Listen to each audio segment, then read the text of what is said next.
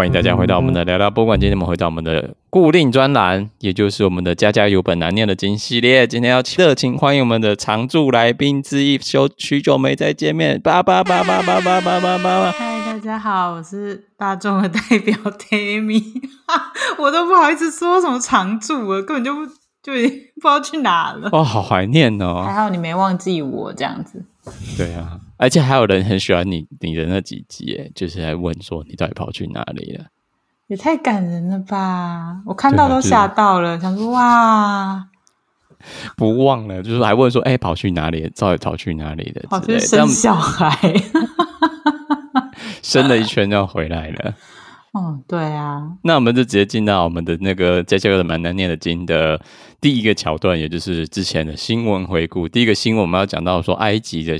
埃及的挖考古新闻的，对，三千五百年前，埃及民众拜月老，巨量祭品垃圾堆。华沙大学波兰地中海考古中心的某位博士，在挖掘一座供奉哈托尔女神的庙宇时，发现三千五百年前的垃圾堆，从中惊讶发现了数百个有乳房的小雕像、装饰盘和其他的文物。作为献给古埃及爱与生育女神的祭品，哈托尔女神被认为是天空、妇女、爱与生育之神，以向死者提供食物和饮料而闻名，并欢迎逝者进入另一个精神世界。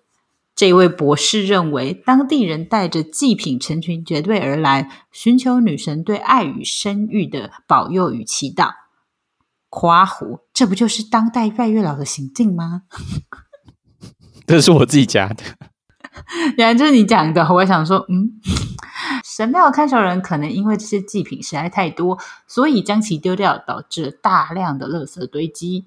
这个垃圾堆所在建筑物是由法老王哈特谢普苏特在公元前一千四百七十九年花了大约十五年的时间建造的。哇，好强哦！但你之前有拜过月老吧？就是那种刚好遇到拜而已，没有特从来没有特别去拜过，所以就不会就是听到人家说什么哪一家很灵验之类的，就会顺便去。台北就如果是台北，应该就是霞海城隍庙的那个月老吧？我不知道，有一些比较大的庙旁边的那个就是侧身有也有也有月老啊。但那个就就是就是我说的，我不小心遇到的，所以我是没有去过霞海城隍庙拜过月老。但是有这种比较大的庙，然后里面刚好有，就哦哦嗨，你好，就顺便打个招呼，顺便你就打声招呼之类的，对对对，你也知道我签到一下，有礼。但是以前就比较比较搞刚一点，还要送小雕像，有乳房小雕像保保佑诸神，这就是之前这个新闻让我觉得眼睛一亮的部分。就是以前的祭祀品跟现在祭祀品有点不太一样，而且很用心呢，还要做成那种雕像。也是，但是我觉得这一定就是像那个现在宫庙附近一定会有那种工作坊，然后就专门在卖这些小雕像。嗯，就像旁边有人在卖金子那种的啊，就是会有应运而生的经济圈就对了。土地公庙旁边就很多水果摊，不是吗？就是要配合这种，就是来不及买水果，不确定买什么水果是对的人呐、啊。其实我觉得，对现在，除非真的是从小真的在家里，就是这种东西他都有参与。比如说，我相信就会有一些古。就是有些不成文，或者说，哎，就是是规定，但我们都不知道。然后就是有些水果不能拜啊，然后或者什么一定要怎么样啊，什么这种，这种我都不懂啊。所以你就最好是去那个附近直接买，就一定是对的。而且旁边那个卖卖水果的阿姨应该都知道哪些可以拜，哪些不能拜，所以她只会卖那一些可以拜的。但我觉得她不会卖不可以拜的啊。对，不可以拜，那就没有人要买，可能就要离宫庙远一点。这样也对，反正。这个新闻就是跟大家讲说，在古埃及三百三千五百年前，有个女皇哈女女法老，然后就盖了这个祝生祝生娘娘兼爱神兼天空神兼等等等等等的一个宫庙，让大家祭拜。然后因为垃圾太多。然后现在就被考古发现，也就遗迹。那我觉得我们拜水果蛮好的啊。你觉得你拜水果就直接吃掉，就直接腐蚀就好？对，很很棒哎，完全就循环经济啊！神明吃完人类吃啊，这个不是循环经济的意思吧？就是不会祭拜完就不知道怎么办，放在那里。循环经济，这些很需要，好不好？哪来的？不要制造垃圾堆好吗？还放三千五百年，哦、我的妈呀！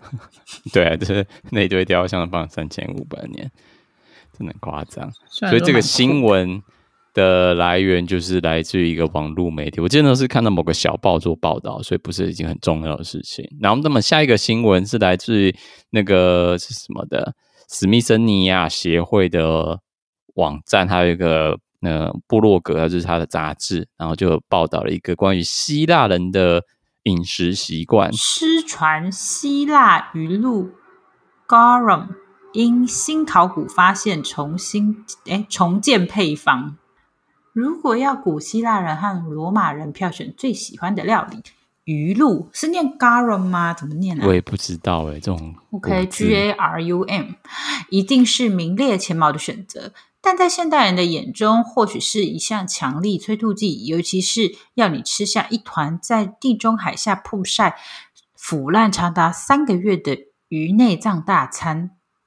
哎、欸，我这边要问你一下，你有单吃过越南的鱼露吗？我没有，从来没有单吃过啊，一定都是加在什么料理里面，谁会单吃啊？单吃超可怕的，我的妈呀，超可怕！不不不是拿来单吃的吧？对啊，那是要加在加一滴或两滴这样子。对啊，对就很香啊！泰式料理什么越南料理就加了很香啊。嗯、但你单吃超可怕的，如果你下次真的有那种要挑战的性格，或者要骗人的话，就叫人家单吃，超可怕。下次玩游戏输的人就是喝一汤匙鱼露，会锁喉。我跟你讲 然后就是再也不联络了。嗯嗯。考古学家发现了什么？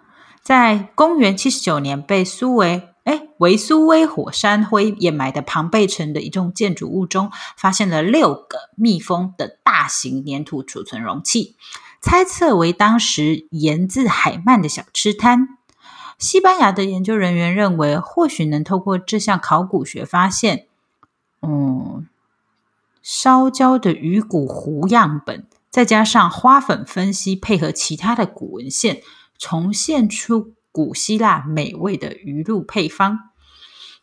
听起来很可怕，但吃起来如何？嗯，高级米其林餐厅 El Faro 的主厨哦，好长哦，Mario 表示，就是一个 Mario 先生。对，Mario 表示，他们会想象一些闻起来令人作呕的东西。但是我们必须像加盐或酱油一样来考虑这个 garum，也就是鱼露的希腊文嘛。嗯嗯，你只用了几滴，味道就令人难以置信。这不就是还 highlight？这是我故意把它 highlight，我觉得这个超夸张，很真的很像那个鱼露的给人感觉。